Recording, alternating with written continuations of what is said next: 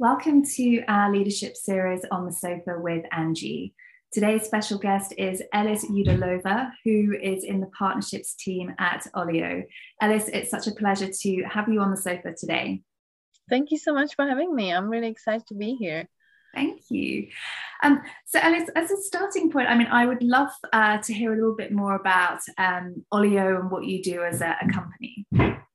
Well, Olio was born, gosh, now six years ago. I joined um, the Grey team in about about four and a half years ago, and uh, it's um, essentially an app. It's a platform um, uh, which enables people to share surplus food and non-food items with each other and to avoid avoid waste. But then we got so many additions and parts of the app now, including goals and mate and borrow. So very circular sharing economy. And we just, uh, yeah, we want to walk the talk about changing mindsets and being the, uh, yeah, being the change you want to see really. So we're aiming for 1 billion users by 2030. We're very ambitious. Um, at the moment we have 5 million and it was born in the UK, but it's been used in 60 countries. So we're very excited about that. Such a, a, worthwhile initiative and very much needed as well. So I love the work that you and the team at Olio are doing. Um, you often get called uh, a change maker. I'd love to hear more about that. It's very flattering. Um, yeah, it's always making me smile. I guess um, it started uh, it's actually the journey with olio i guess because i moved to jersey seven and a half year, years ago. I was in the uk before new zealand papua new guinea and i just saw the problem of food waste wherever i was and mainly in the uk and then in jersey. And i was really surprised nobody's talking about it nobody's doing anything about it and it was really bothering me. Come from the family uh, florists, horticulturists, and with big garden, lots of uh, big connection to cooking and growing. And I just thought, why we are binning all these things? Why everything's got a date, which is still edible? So I started looking into this kind of issue local in Jersey, which is now, yeah, four and a half years ago, five years ago. And I thought it just doesn't make any sense, even though it's perceived as a rich island. There is lots of people. I mean, all of us need food every day, and lots of people who would do with the free food. I mean, free food, it's incredible. And from the waste point and environmental point of view, I just thought it's it's heartbreaking. And there's charities, of course, as well. So I started looking into that in my sort of free time. I was doing different job and I wanted to do something about that. And um, I always got an answer from the supermarkets managers we don't like wasting. That's sort of how it works, or there's surplus, inevitable surplus, can't really guess how much food you will need, and so on. But it's tricky with the charities logistically. So they were willing, they wanted to do something, but just found it hard. There was not a solution that would have worked. And I don't know if maybe I put it out there to universe to really want to do something about it.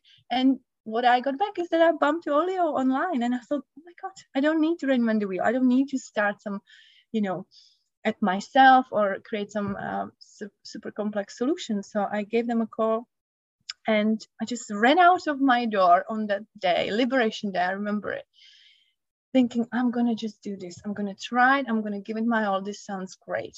My friends thought I was crazy, but supermarkets were starting to say yes. I was really convincing. That sounded really exciting. Uh, and I was shocked because I thought it will be a long, you know, long journey. And I'll have to come there again and again and convince them. And they were like, actually, let's give it a go. So I was having my full time job and I started bringing the surplus food from um, one of the supermarket and cafe to my house and before and after work doing all this and created the social media and spread the word and had to bring people in and find volunteers. And it started to be such a like a domino effect. And in a month time i was on tv and all the newspapers heard about it and it just boomed. And i think i continued the journey similar way. I just kept going and it was volunteering at the time for almost a year. And it made me so happy and just everybody was winning you know it's such a win-win solution for all the, all the parties involved. And um, yeah and i kind of guess i look at all other issues which are here or elsewhere in a similar way. If you find a problem nobody's thinking about it well maybe you got to do something and then people will join you. But there's just that fear or time or confidence. Sometimes people will moan online and but they will just hope that the government or someone else will do something and in the perfect world that would be great but you know there's so many little things we can do ourselves. So someone stands up for it and you will get the people to join you and help you and some really great things happen. So i continue the journey and hopefully we'll uh, keep making a difference locally and elsewhere you're such an inspiration and really showing that when you align your passions, your purpose, your desire to really make a difference, how uh, you know how it can come to life as well. And just sort of listening to you uh, explain, I can see your sort of face light up as well. And you know, how important is it for you in your role to sort of align you know your passion your purpose. Um you know often we hear you know when you when you do that you never have to work a, a day.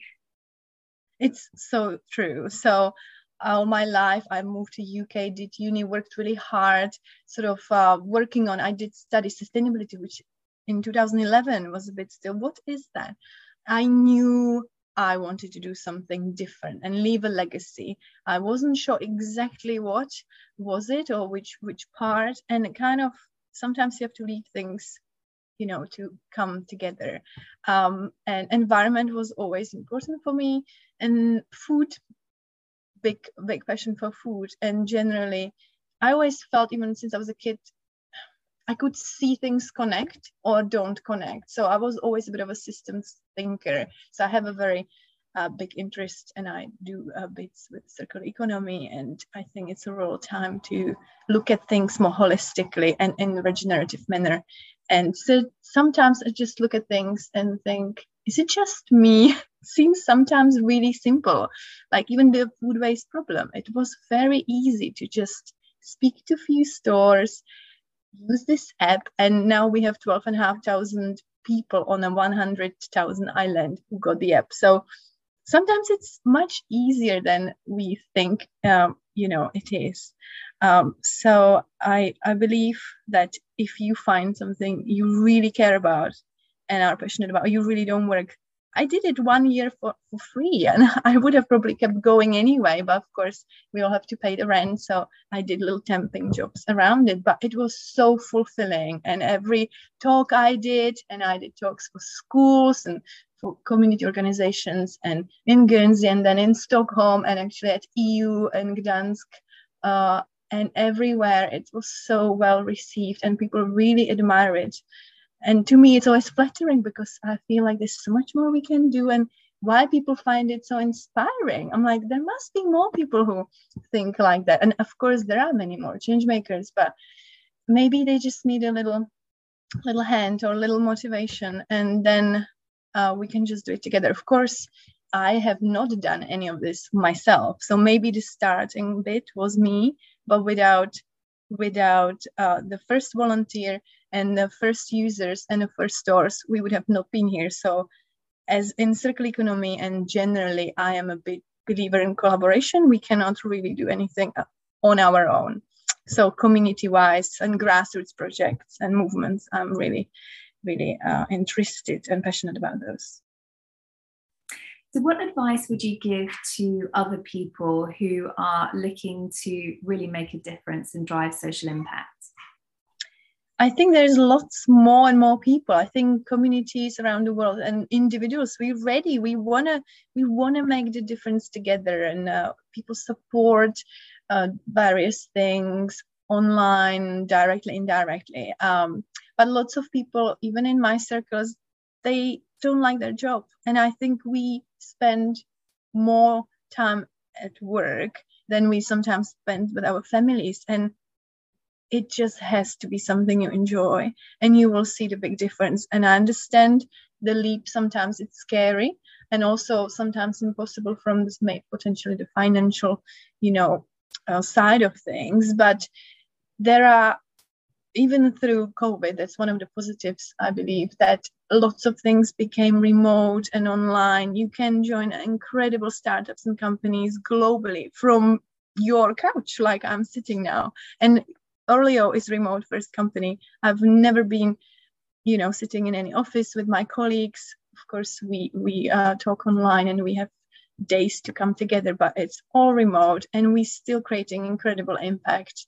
And um, communities, charities, there is so many places you can get involved, but I would really suggest to everyone to be the person who stands up to something they don't like and actively and positively create a difference, create a conversation. I'm trying, I'm thinking of um, doing something locally as well to solve a little another it's not little big local problem but i am not exactly sure how so all i was thinking let's just start the conversation and it always suddenly leads to other things and other people and great things happen so do do join and do stand up to what you believe and you will see the rewards for sure i love that so stand up for what you believe um, and you will reap the rewards.